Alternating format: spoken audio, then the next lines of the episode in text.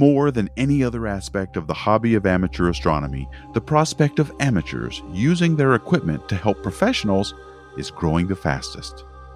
More than at any other time, amateur equipment is good enough and numerous enough to have an impact on advancing our knowledge of the cosmos. Professional amateur collaborations on this episode of Space Junk Podcast. Welcome to Space Junk Podcast with Tony Darnell and Dustin Gibson.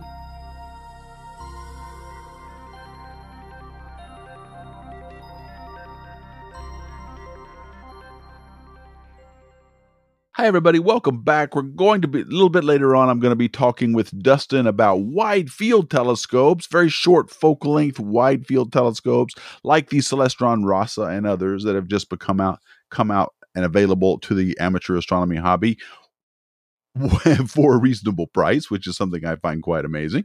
So uh, join us for that in just a few minutes. But before I, we get there, let's talk a little bit about using your equipment to further the knowledge of the cosmos in the professional realm. I have often said in many conversations with Dustin and on this podcast that I think this is one of the most underappreciated and underutilized areas of our hobby. One in which we, just a normal person who just bought some telescopes and cameras and mounts, can use that stuff to make a meaningful contribution in the world of professional astronomy.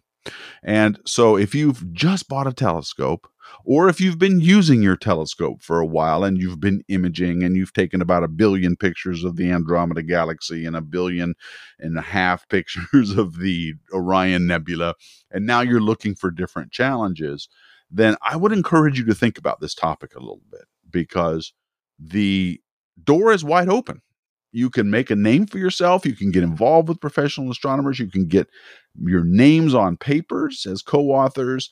This is a very interesting time to make a scientific contribution using your amateur equipment. So, I am very excited about this possibility. And I want to tell you guys a little bit more about this. Now, the main reason I think that this is sort of a golden age of this hobby, it, uh, you know, pro am collaboration is kind of a, a, golden age period right now. Is is that the need is so great? Um, professional astronomers have access to large ground and space based observatories, the best in the world, the best in the history of humanity, but they're oversubscribed. Getting time on these telescopes takes a lot of effort. You, for example, every year proposals are submitted to use the Hubble Space Telescope. They have so many they and they issue time on Hubble in, in units of orbits, which is a 90 minute series of observations on the Hubble Space Telescope. They have so many slots available, but they have uh, hundreds of times more proposals than they do uh, observing slots. So you've got to have the best of the best use case to use the Hubble Space Telescope with your idea, with your observations, or with your research. So it's very, very competitive. And the same is true, of course, coming up with the James Webb Space Telescope. They've already decided the first year of observations, and every proposal cycle, uh, the Space Telescope Science Institute goes into this mode where they pick the next year's observations based on a lot of factors, but you know, the, the needless to say, it's highly competitive. So their observations don't always get done. The same is true for ground based telescopes. ALMA is a radio telescope highly oversubscribed. Um, all of the big telescopes on Mauna Kea and Paranal and uh, down in down the Andes Mountains, all of them are oversubscribed as it is. So, an astronomer, an observational astronomer, uh, is having a hard time getting some data. This is one reason why I think we have so many theorists in the field because observational astronomy is sort of choked as far as what information we can glean from the instruments that we do have. So everybody becomes a modeler so that they can become gainfully employed in the field. Um, we have way more models than we have observations to substantiate those models. So the need is very great. These all of these telescopes produce large data sets and they're very difficult to process and analyze, so that takes a lot of time as well. And so for us as amateurs, we have lots of equipment that is actually usable for some of these science questions. We have a lot of equipment, and much of it sits around unused for a good percentage of the time. I'm not saying everybody who you know uh, lets our equipment sit around, but let's let's face it, we don't all go out every single night and, and observe with our telescope. So we've got down cycles of a lot of this stuff, both in optical tube assemblies and aperture uh, sitting around, as well as pixels sitting around. So why not try and make that usable for professionals? So the need is very great. Now, this is I should mention that this is not a new thing. Pro am collaborations have been around for a very, very long time. I mean, I guess they really started taking off in the mid 19th century. So around the 1850s or so, um, this has kind of been a thing, right? Um, but back then, things were a little bit different. Commercial telescopes that you could buy off the shelf on order of, say, three inches or so would they were expensive. They cost several months' wages uh, for, say, an office clerk of the time. So they really couldn't afford to buy these small telescopes. So mostly rich people went into the field of amateur astronomy back then. And for rich amateurs, that was where a lot of the advancement in science came from was from well-funded patrons who actually hired professional astronomers to do some of their observations and data analysis for them, which I found was pretty interesting. But I guess if you think about it, it kind of makes sense. I mean, Charles Darwin was an example of a rich naturalist. You know, back then these were gentlemen s- scholars, I guess they called them or something. They would go around and they would advance science because they were smart people with a lot of money sitting around all day and they wanted to answer these questions. So they just did. Um, that's a lot about how science, that's the story of science in the 19th and even the uh, 18th century, uh, how things got done. So, you know, if you are a rich person, a businessman, and you have a science interest, you were the one probably making the most advances in science at the time. You would hire professional astronomers to do some work for you. A good example when I was getting ready to do this podcast, I looked some stuff up, and there's this one guy. His name was William Parsons. He was the third Earl of Rosse, I think, R O S S E in Ireland, and he was educated in math uh, in Cambridge at the UK. Um, and he got this education before he had to run his estate, uh, his castle. He had a castle, and so, but he built using his money a 1.8 meter f9 telescope, and he wanted to look at the objects or extend observations of the objects in Herschel's catalog. These were galaxies, were nebulae at the time, actually. And then for 70 years, the interesting thing about this, for 70 years, that was the biggest telescope in the world, a 1.8 meter reflector. And but you know he was an earl. He was busy. He couldn't always be observing with his telescope. Couldn't justify it. Uh, so he hired this guy named George Johnstone Stoney. Was 22 year old astronomer, straight out of out of uni, and uh, he hired him to to draw the M51 nebula. He was studying the M51. We know it as a galaxy, but at the time they didn't. They called it a nebula, and he wanted more drawings of that. And he paid an astronomer to do his work for him. And another famous example of this, I'm going to mention Percival Lowell here because um, I think he qualifies more as an amateur as a professional, but I'm not entirely sure. For those of you who don't know, Percival Lowell was a businessman also in the late 1800s, early 20th century. And um, he was a well educated businessman. He had degrees in math from Cambridge, or not from Cambridge, but from um, American universities. And, uh, but he wanted to study the canals of Mars. That was his big thing. He was interested in Martian canali. And um, so he wanted a telescope that allowed him to make these observations. And so he built the observatory that bears his name in Flagstaff, Arizona, right now, the Lowell Observatory. And I think he did most of his observations as an amateur because he got his money f- from his business, not from being a paid astronomer. And I don't know that it makes that much difference, but I guess the way in which you can, at least certainly in today's world, the way you're classified as an astronomer with a capital A versus an amateur astronomer with lowercase a's is the whether or not you're getting paid for it as a job.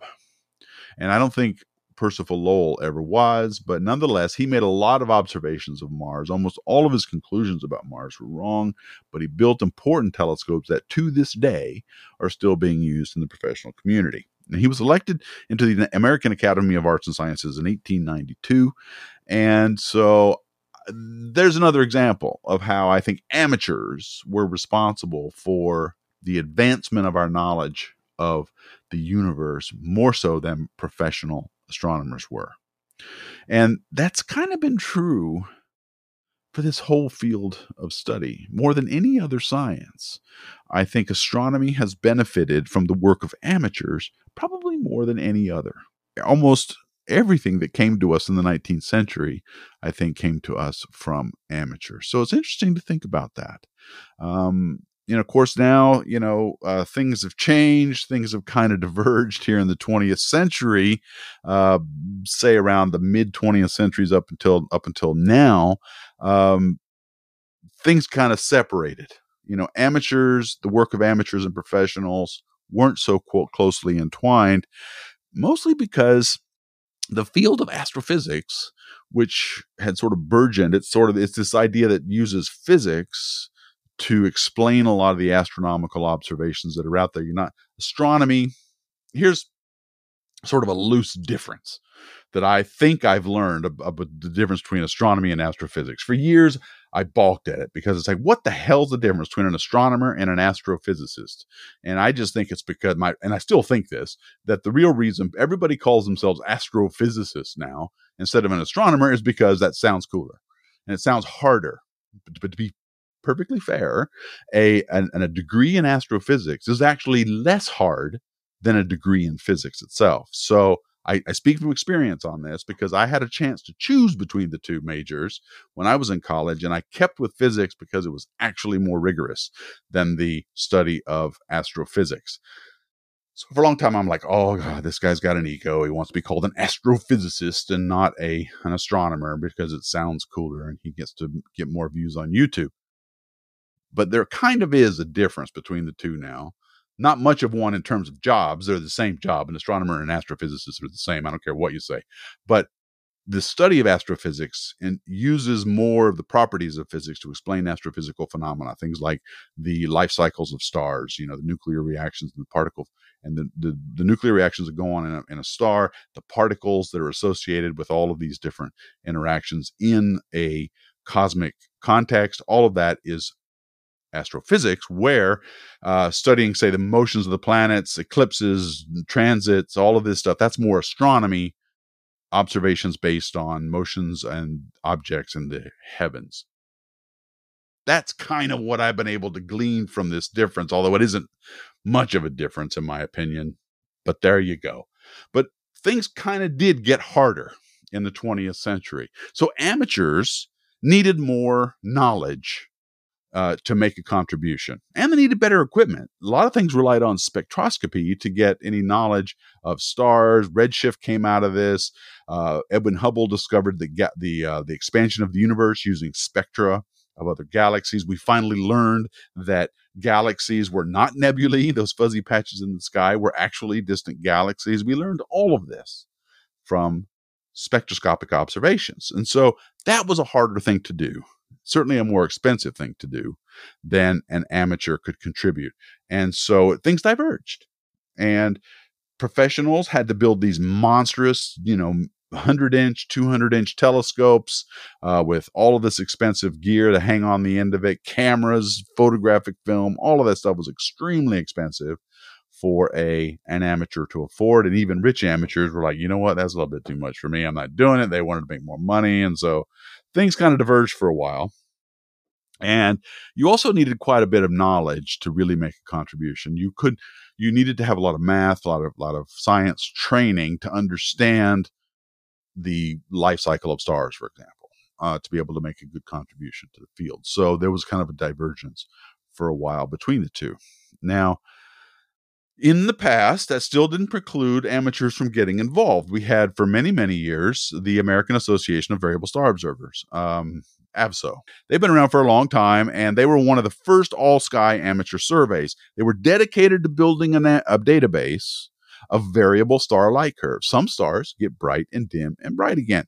And they're different kinds of stars, but the ones of most interest were Cepheid variables because their their their difference in brightness or their periods were related to their uh, brightness, and so that was a very good yardstick to learning distances. And so people wanted to get a lot of information on that. So they would enlist amateurs with their eight inch reflectors, most of them homemade, and they, they would tell you how to look at a star and estimate its brightness. You had to kind of calibrate your eyeball to say, "Whoa, this is currently a uh, a ninth magnitude star," uh, and and you had to, you know, give your just you had to sort of train your eye to give a brightness. And of course, they would if they gathered up enough of these observations of a variable star, then they could throw out the extrema. They could use statistical, they could use statistics on it to decide what the sort of um, mean brightness is of that variable star at any given date and time. So um, that was the first. That was one of the first ways in modern times that you and I could get involved. And this, of course, that data set was used by professional astronomers studying Cepheid variables and other variable stars to get information from that today. Um, and they still use it. It's still around. Now, they've also added, since the discovery of exoplanets, these are planets around other stars, they've added, they've added a transiting exoplanet database as well. So now you can measure using your equipment transiting exoplanets and put it in. It, it fits in with their mission because it's involved with stars varying in brightness. Nowadays, with computers and cameras, all you really have to do is be careful about calibrating your camera to get a decent flux from each of these stars and just send it in automatically. Uh, that's probably one of the easiest ways to get involved in uh, in pro am uh, astronomy. So that's been around, still around today, uh, still available to you. Um, but now, today, here in the 21st century, astronomers need more data than they can possibly gather themselves. They need to learn a lot of stuff and they need to verify data that has already been taken by their oversubscribed professional space telescopes or professional observatories on the ground. So nowadays, all of us have at our disposal optical tubes that are outstanding. They have good color response across a wide variety of wavelengths. We can just go buy them and put them on our on our mounts. The cameras that we have available to us are more sensitive than uh, at many different wavelengths than ever before. Um, resolution is higher because we can get bigger. Uh, we can get bigger aperture, but we can also buy better refractors that give us better uh, resolution as well. Our filters have gotten better, uh, both solar filters and photometric filters uh, that measure different uh, the brightness of stars in different uh, wavelengths, red, green, blue, or whatever, things like that. And on top of that, software has gotten efficient enough, professional software from astronomy that they actually use themselves has gotten efficient enough that it can run on laptops. Laptops have gotten powerful enough to be able to run this stuff. A notable example is Astromatic. if you go to astromatic.org, uh, Astro, the O is actually a zero, so you have to go ASTR zero matic.org. That's written, that is the home of software written by a guy named Emmanuel Bertin. He's, he's French, and he has written the standard for automatic data processing. It will go through a list of very large astronomical images, some of them terabyte or gigabytes in size, would make in terabytes of data at a time to identify whether a, uh, an object in a in a particular image is a star or a galaxy or whether it's a superposition of several galaxies on top of each other. It can deblend those. It's called Source Extractor. It's used by astronomers all over the world, and it's available to you. You can just download it. It's free. He uh, used it. He wrote his PhD. It was his, it was a result of his PhD thesis. Um, this is software that can be run. It's not trivial to run, but he has extensive documentation on how to use it on any kind of FITS image you may have you may want to create. Now FITS is the flexible image transport system. And that is the data format that if you are familiar at all with imaging, you know what a FITS image is. It's got a header data unit and it's, it's, um, it's design, it's the standard for astronomical in, in, uh, images in the professional realm. And so, um, it's something that it uses natively. So astromatic.org source extractor is one thing you can you can use. So and that's gotten available. We can use it ourselves now. You don't need a big mini computer or supercomputer or any of that kind of stuff to run it. So compu- our computers are faster. They have more memory, of course. And what's interesting is that in this day and age, building a robotic telescope, one that you just set up once and run from anywhere in the world, or you can run it from your backyard automatically, is, is in reach now more than ever. I think if I were serious about being a pro am contributor, I would probably want to set my system up as automatic as I to be as automatic as possible because I want to turn it on, do a set of observations, analyze the data, send it to whomever, and have them, you know, use it in the way that they want to use it. The setup time up front is pretty large, but that's probably how I would go about it if I were going to do it myself this day and age. I don't do it much because I spent a lifetime doing it, so I'm not all that interested. But there are, you know, plenty of ways uh, for anybody else to get involved and do this. So I would definitely encourage anybody else interested in doing it. Another big advance today that's been going on is that machine learning is making a huge difference in processing and analyzing large data sets. In a sense, Source Extractor that I just told you about is a form of machine learning. It uses a form of machine learning to identify objects, but that's getting better all the time. So, with all of this having been said, a almost any kind of equipment setup that you can come up with and envision can be used um, and can find a place in this field. So, what kind of work could you expect to do? Let's say you decide, yeah, man, Tony's got me. I want this. I want. I want to do this. What can I do? How would I get involved? What kind of things can I do? Well, to me, the most exciting thing to get involved in are exoplanet transit observations. There are now we've had the Kepler Space Telescope stare at one area of the sky in Cygnus. I told you about this in the last episode on exoplanets. And it discovered all, it looked at 160,000 stars and it found all these candidates. Those candidates need to be confirmed with follow up observations. So you take your telescope, go to one of those candidates, and stare at it for a very long time. The same is true for TESS, that's also currently in orbit right now over Earth, looking at um, exoplanets. There, they and they issue these things called TESS objects of interest. All of this stuff is available online. Uh, they need follow up observations. So, and if you think about it, this is the kind of thing that needs to be ongoing. TESS or Kepler or any of the ground based telescopes, not many, doing transit work, will we'll give you a candidate star. They'll see a dip in brightness and they'll go, aha, that could have a planet around it. But you've got to observe it for months, if not years, to get an accurate view of just how many planets are in orbit around that star and what their periods are. If you wanted to measure an Earth like planet around an Earth like sun or a sun like star, uh, that's under our configuration, you would need to have 365 days at a minimum to of observations to determine the period of our of the earth around the sun and space telescopes don't have the time to do that they can just flag a, a potential object of interest it's up to us to go back to those stars and follow up and make more light curves. And go, oh yeah, not only is there one planet, but I saw another dip in brightness. And the more observations that we get in this, the more we can determine what the system is like. So that needs long, ongoing thing. And if you want to learn more about this, there is Mike Aitkey, A I T K E. He streams on Twitch a lot of times, and uh, he, has got a Twitter handle also. Uh, Mike Aitkey, I believe, is, is is the is the handle. He's doing this. He's got a Planewave telescope in South Africa, I believe, and he is doing TESS, follow up observations.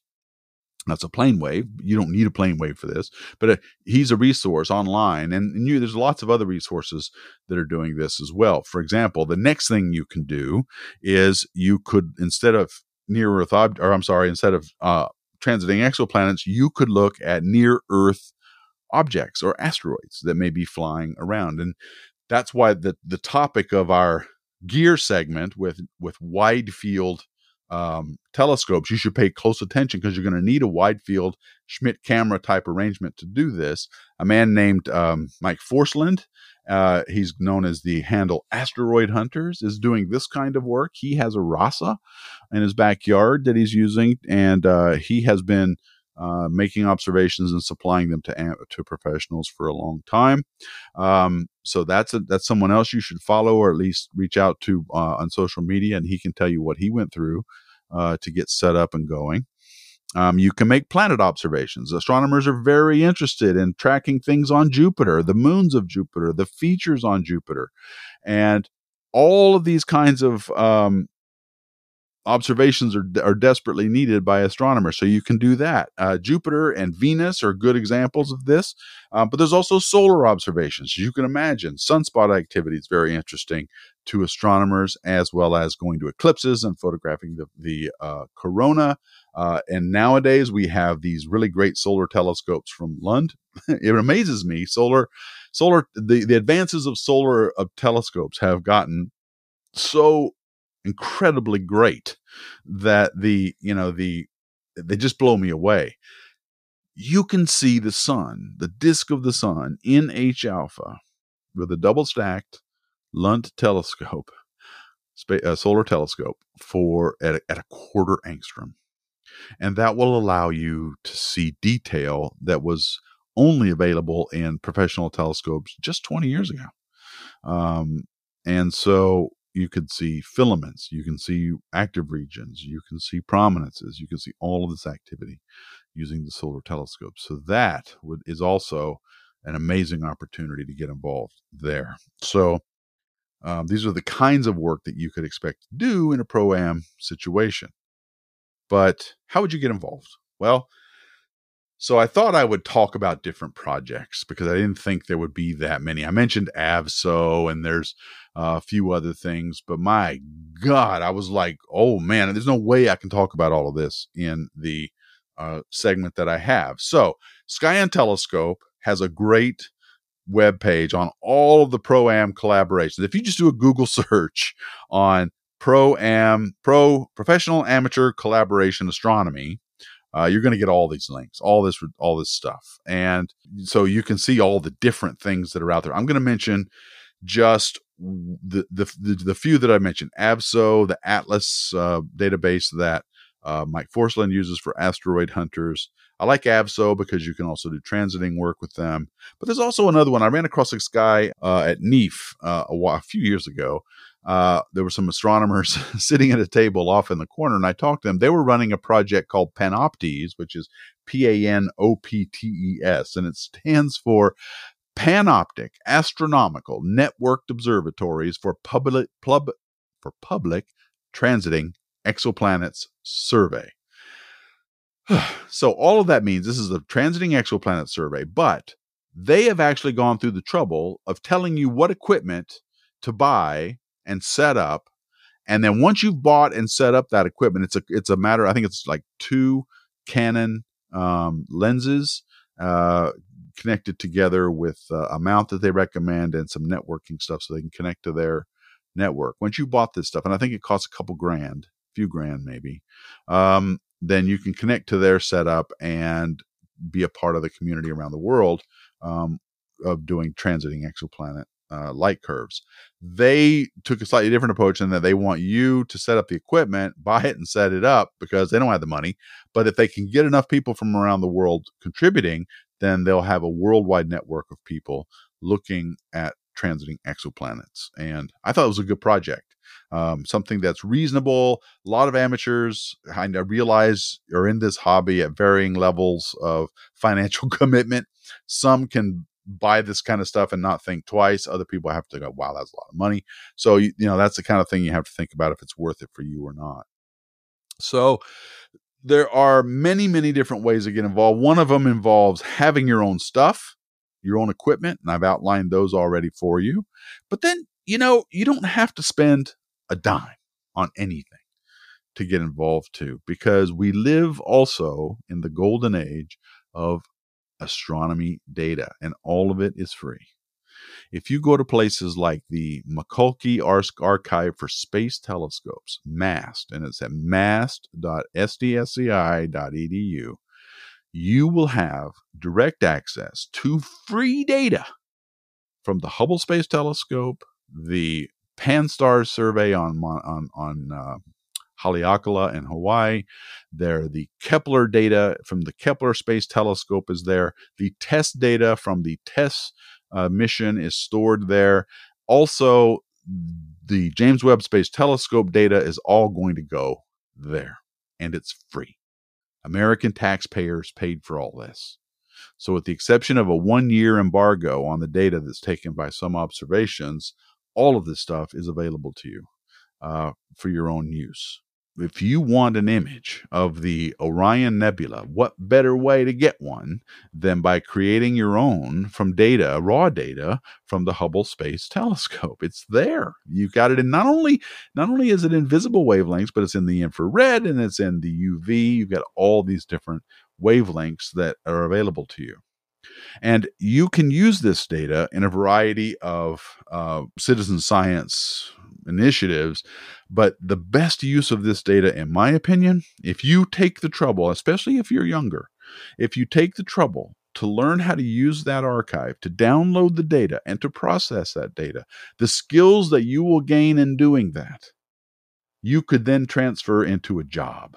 Because let me tell you this if you, the field of astronomy, while it may be saturated with astronomers with a capital A, PhD astronomers, there is a desperate need for people who can process and analyze the data that come off of these instruments. And if you take the time to learn how to process the FITS data that come off of the Hubble Space Telescope and to create pretty pictures, post them on Instagram. There's people already doing this, right? There's a guy named Third Rock Astronomy on on uh, the um, on our Discord server. Does beautiful work with a lot of this stuff, and also um, um, other other people in the in the um, server are doing this as well. You could then take that if you walked into a, a job and, and, you would look, you know, let's say you went to AAS or let's see, um, double A with job regist, jobsregistry.aas.org, I think it is. And you go there and you look at all the job listings out there and you pick one that says software engineer, you'll and see something that that um, requires working with data. You apply for that job and say you know how to use any of these data sets and you know how to program, write programs to analyze and process this data, you will get a job that's how bad the need is for this.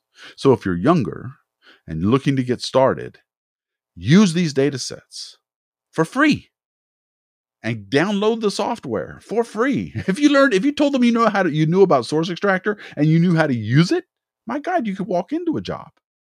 So there are plenty of jobs in astronomy, and I'll do a whole podcast on this in the future where you could, you know, get yourself a job that isn't an astronomer with a capital A, but is a lot of other things thing, that involve like you know building things, programming things, and processing things. So I would um, recommend using the data sets, and the Keck Observatory has one. All of the ground-based observatories, the uh, uh, European Southern Observatory, these are ground-based observatories. They also have data archives that you can get access to their data for free. And of course, the citizen science initiatives that are out there, things like Zooniverse, all of that stuff. There's a lot of those pre-canned citizen they call them citizen science, but what they are is these little web page portals you can go to and it's designed to answer some specific question. Of, of science, whatever it is. And the astronomers behind it have gone to great lengths to package all the data so that you can just click um, on stuff. Like with Zooniverse, I thought Zooniverse was kind of boring. It just showed you all these different galaxies, and you had to decide if it was a what kind of spiral it was, or whether it was elliptical. Use pattern mat- matching uh, abilities of your human brain to get get these. Um, get these galaxies classified. And of course, since then it's gotten a little bit more sophisticated, but personally I find this a little bit boring. But you can do those. And the Zooniverse.org is the place to go to see a lot of those. Those are becoming popular now as well. So go to Sky and Telescope's webpage. You'll see so much other stuff that's available Jupiter observation needs, uh, uh, solar stuff, all that kind of stuff. The British Astronomical Science Association also has this stuff. The International Astronomical Uni- Union, IAU, has a whole web page on how to contribute to professional astronomy. So look at all that stuff.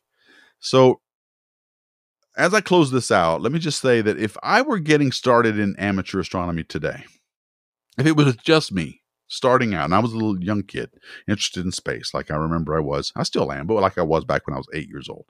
Um, as I got older, I would probably try to use data from all these NASA's mission, NASA missions in some way. That's probably how I would get started because when I was a kid, getting access to scopes was really hard. And while it's easier now and it's a little bit, you know, cheaper and stuff, it's not that cheap. And uh, so it's not trivial for for a kid to get going. So I'd probably start with stuff that I knew was free from like Hubble or JWST or TESS or whatever. And also because I'm very interested in exoplanets, so I'd probably use that data too. I would probably start there because the knowledge I would gain, like I said, not only would help me get a job if I wanted one, but it would also better enable me to use my own stuff, right? The stuff that I did buy, I would have the skills for using FITS images and all that kind of stuff down the road. So I'd probably start there. I really think this is a underappreciated part of our hobby. So I hope you guys will look into it. I think it's pretty cool. And uh, let me know what you think. Would you get started on a pro am collaboration? Let me know. You guys are starting to email me, and I'm appreciating this. I'm going to read some of your emails a little bit later in the podcast. So thank you guys for emailing me. Space junk at deepastronomy.com. Sometimes I say space junk podcast at deepastronomy.com. Doesn't matter. It's an alias. It all goes into my inbox. So either one works. So let me know. You're listening to Space Junk Podcast with Tony Darnell and Dustin Gibson.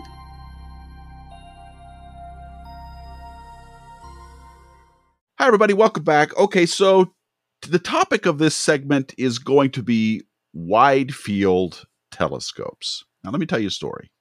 I first started uh, my career at the High Altitude Observatory, like I've told you, in many different venues. And I remember seeing in the back of the parking lot a short, stubby looking optical tube sitting on an LX200 mount. And it turned out that telescope was being used to find the very first or to confirm the very first exoplanet ever found in ever in in human history and it was a uh, really short and stubby f2 schmidt camera and I talked to the guy, Tim Brown, who was the pr- principal investigator on this.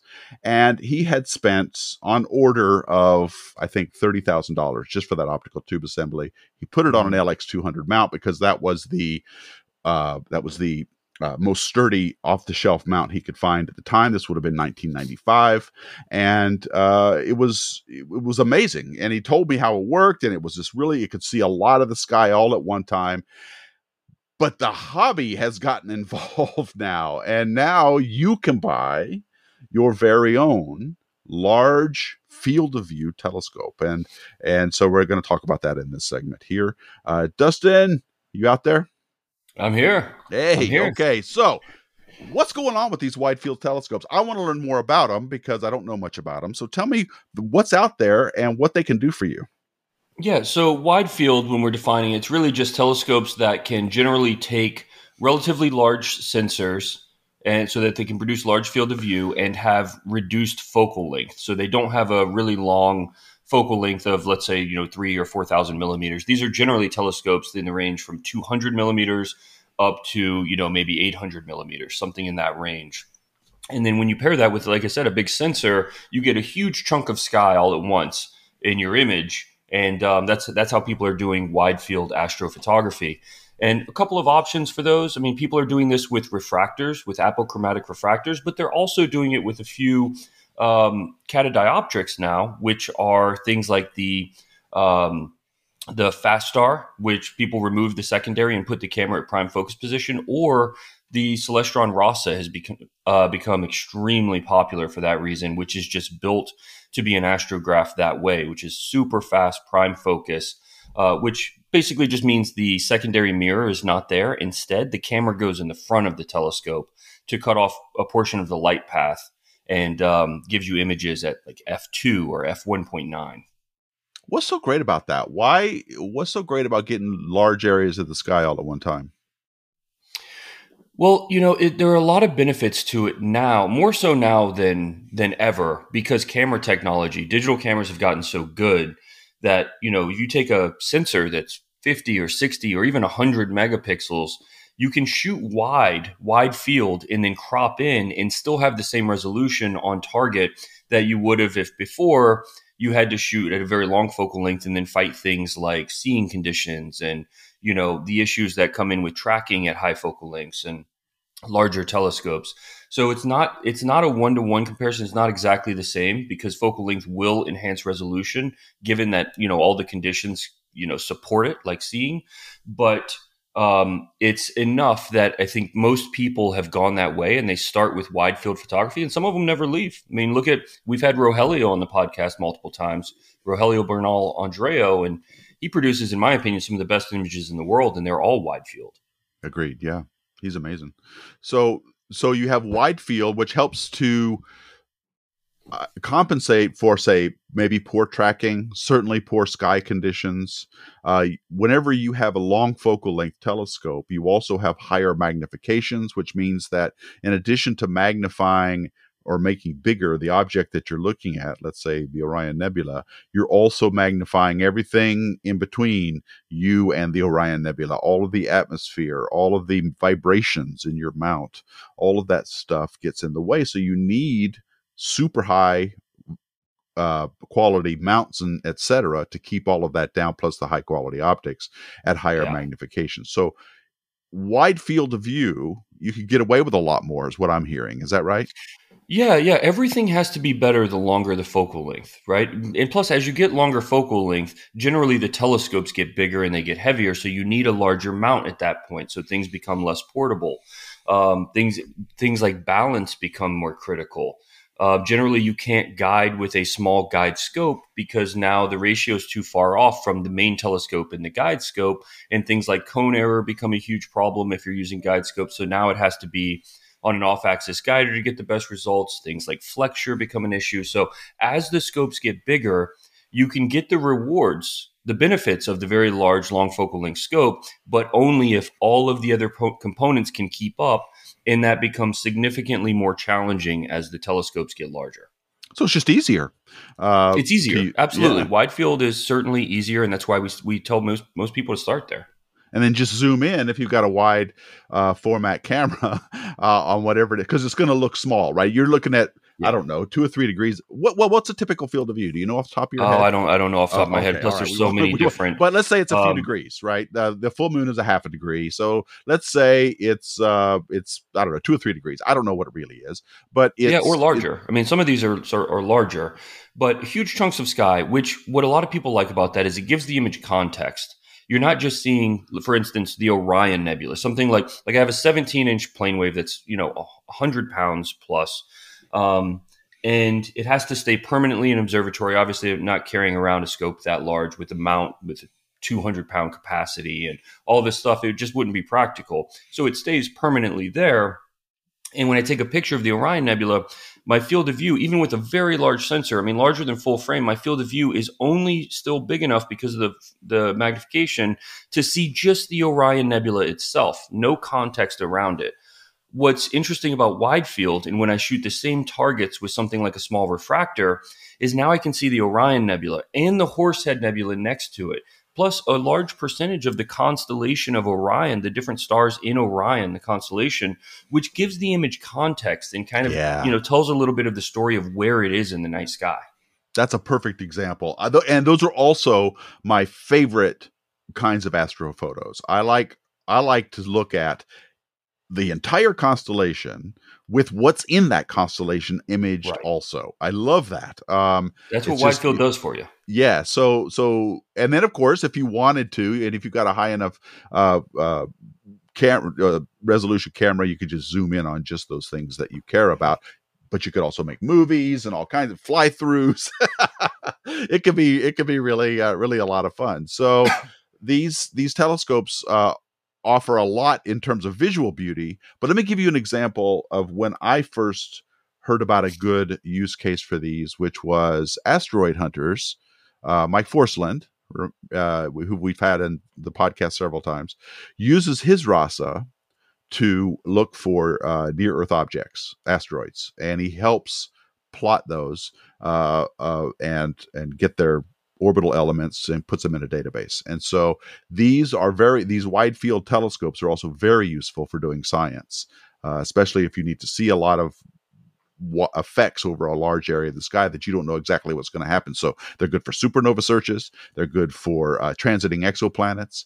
Um, well, if you've got good enough processing, and uh, and of course things like uh, near Earth objects and transits. So it's not another use case for these wide field telescopes that I yeah, and well, they're they're generally a lot faster too than the long focal length scopes, and that's because for for practicality reasons, you know, the way that you determine a scope speed and the f-stop scale is something that we should probably go into. It's very very important in photography in general, yeah, but especially okay, astrophotography.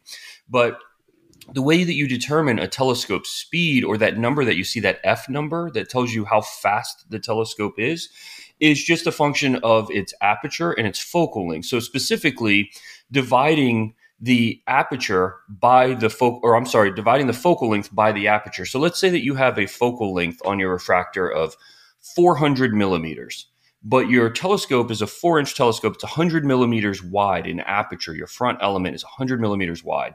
So 400 millimeters of focal length, 100 millimeters of aperture. When you divide it by the aperture, you can see the number is four. 400 divided by 100 is 4. And so the f stop would be f4. And what that tells you is in relation to other optics, how fast, how long do my exposure times have to be to get the same amount of light? And the way the f stop scale works, if if you don't have it memorized as a, a photographer, you probably probably should at least you know some of it. Um, it, you know, if you start at f 1.4, which is where most camera lenses start, F 1.4, the next one is 2, and then 2.8, and then 4. And what you can see is every other number number doubles. So 1.4, then 2, and then you double 1.4, and it goes to 2.8.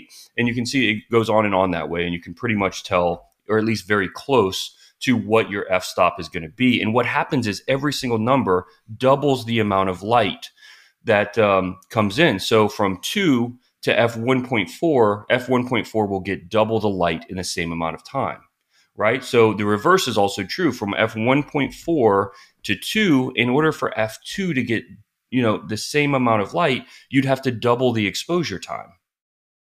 Right, to get the same amount of light. And so as you go on and on, you can do the math and figure out, well, then obviously, you know, something, a scope that's like we were talking about F2 is going to be way, way faster than a scope like my Planewave that's f7 roughly, right? It's going to be, it's going to take me way longer to get the same amount of light that it would if I had a scope that was really fast like f2. And so one of the benefits is being able to do shorter exposure times with these really fast wide field telescopes. And that's, that's kind of why um, I think an- another benefit, especially with CMOS cameras now, that reward shorter exposure times of why people are getting such great results is the cameras and the telescopes just match really well. And the benefits of both are amplified by having a telescope that shoots wide field with high resolution camera, but also does not require long exposure times.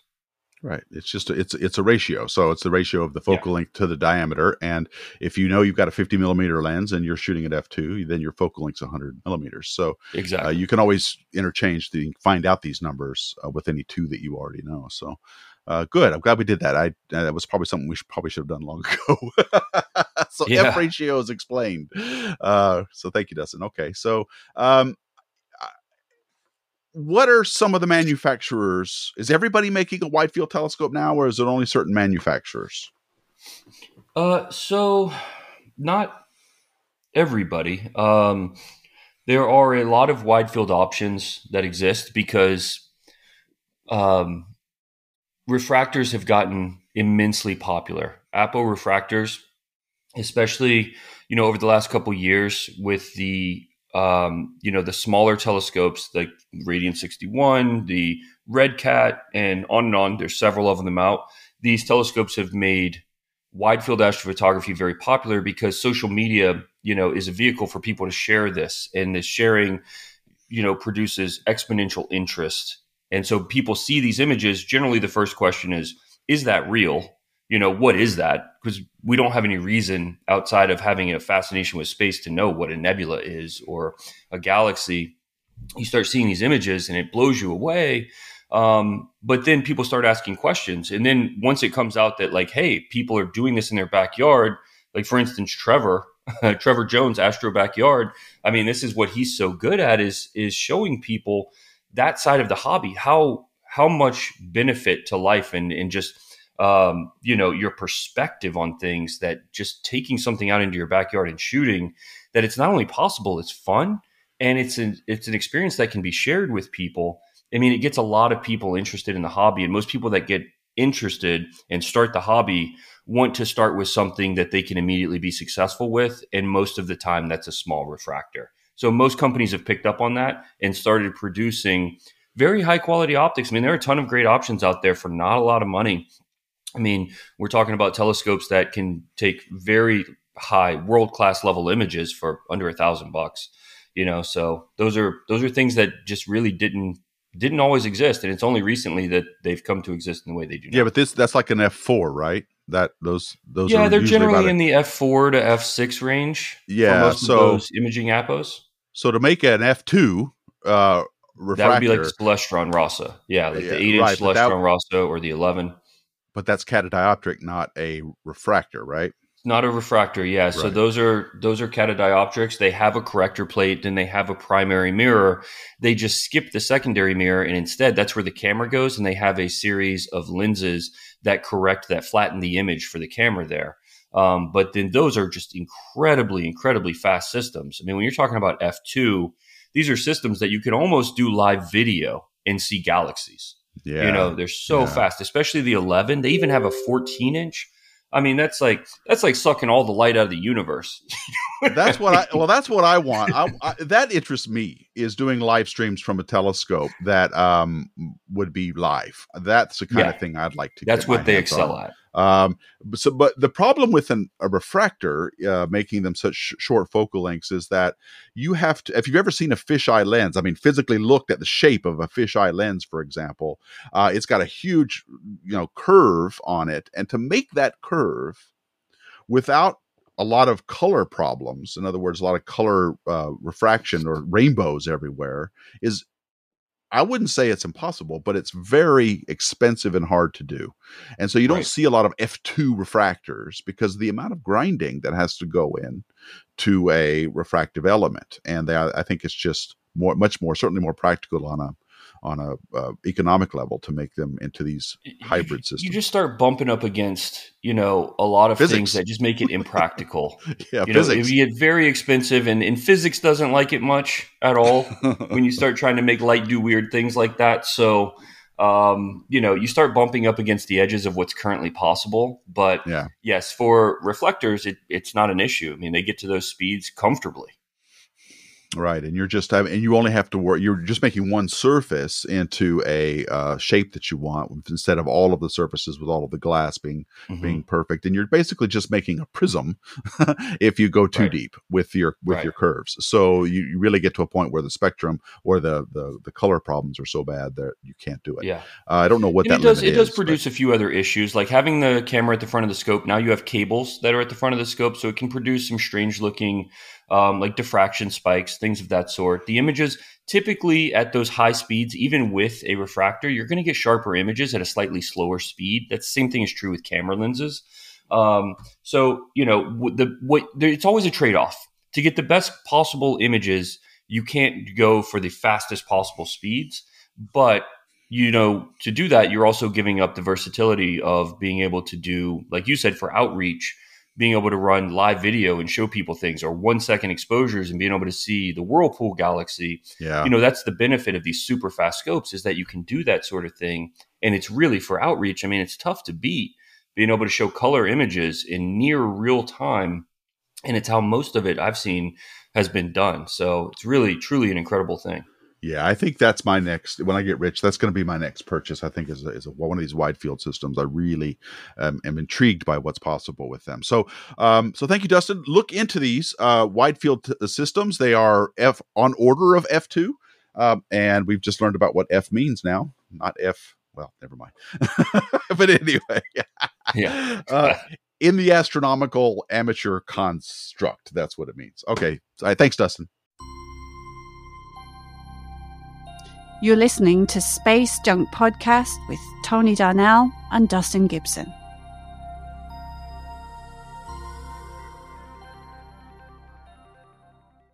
Okay, it is time now for questions from our listeners. Yay! I need to get some like little silly sound effects for this, but little applause things.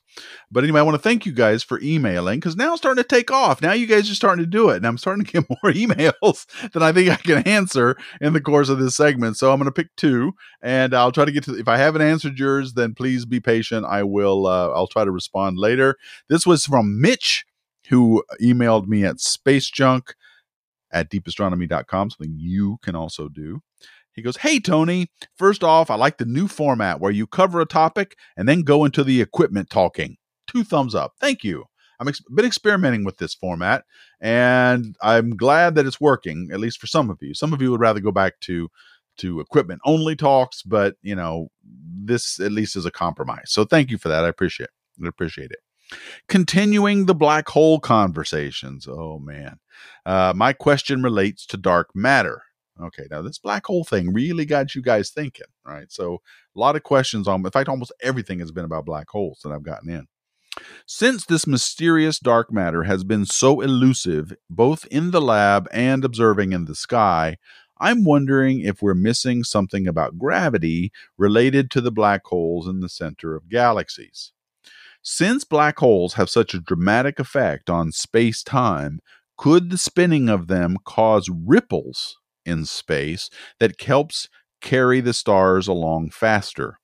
Think of it as an undersized tablecloth or dolly, doily um, on a slippery tabletop. You pinch the middle of it and start twisting. It drags the tablecloth with the twisting motion. Could the black hole be dragging space along as it spins, thus causing the unexplained speed of stars around the galaxy center? The stars would be more or less surfing along the rippled surface caused by the spinning black hole. Just a thought.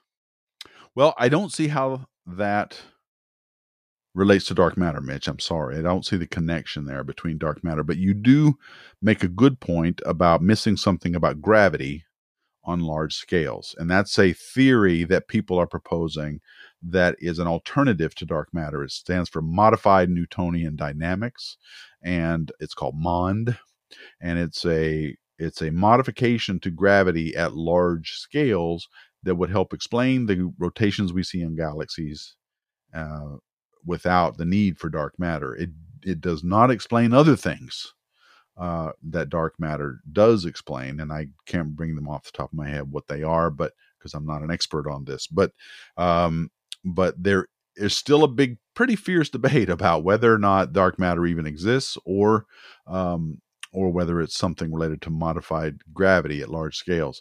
Sean Carroll, someone whom I would highly recommend you listen to and read. He's a uh, he's a cosmologist. He has his own podcast, and he also writes a lot of stuff on social media. I asked him once about this, and he said, "Well, if dark matter doesn't exist, then something like it will must exist. And he explained that the observations that are taken in total of all the different effects, something like dark matter must exist, and it's not a problem with gravity.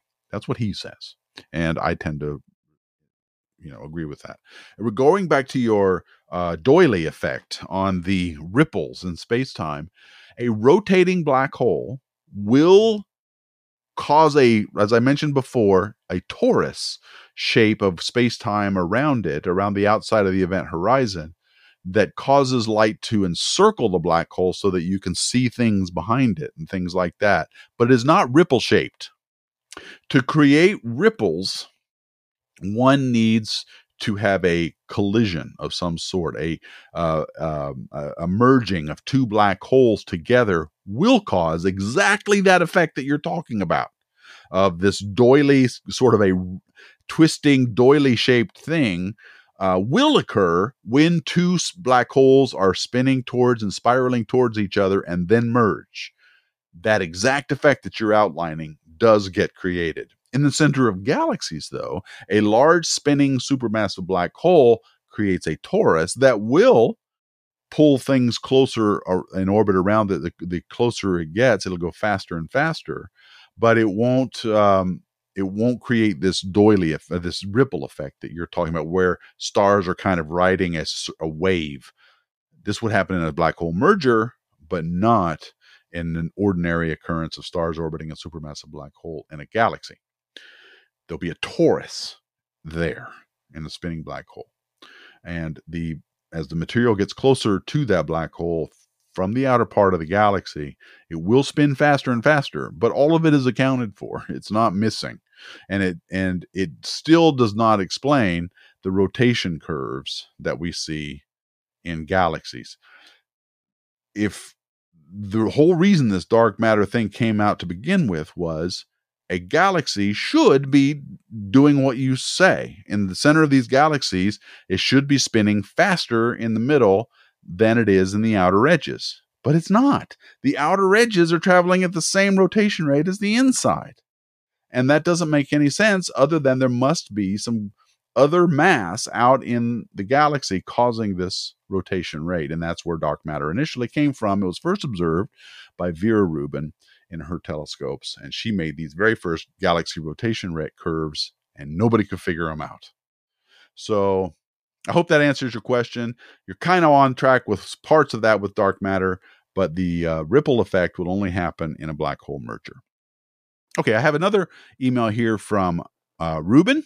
Uh, he is from Central America, and he says that uh, he appreciates the uh, he appreciates the podcast. He especially likes the part where Dustin and I talk about stuff um, and all the geeks, uh, uh, the telescope geekery that we get involved in. So he appreciates that, and he wishes that I could speak more about my 20-inch Beast Dragon telescope. He calls it uh, because if I want to buy a Dobsonian.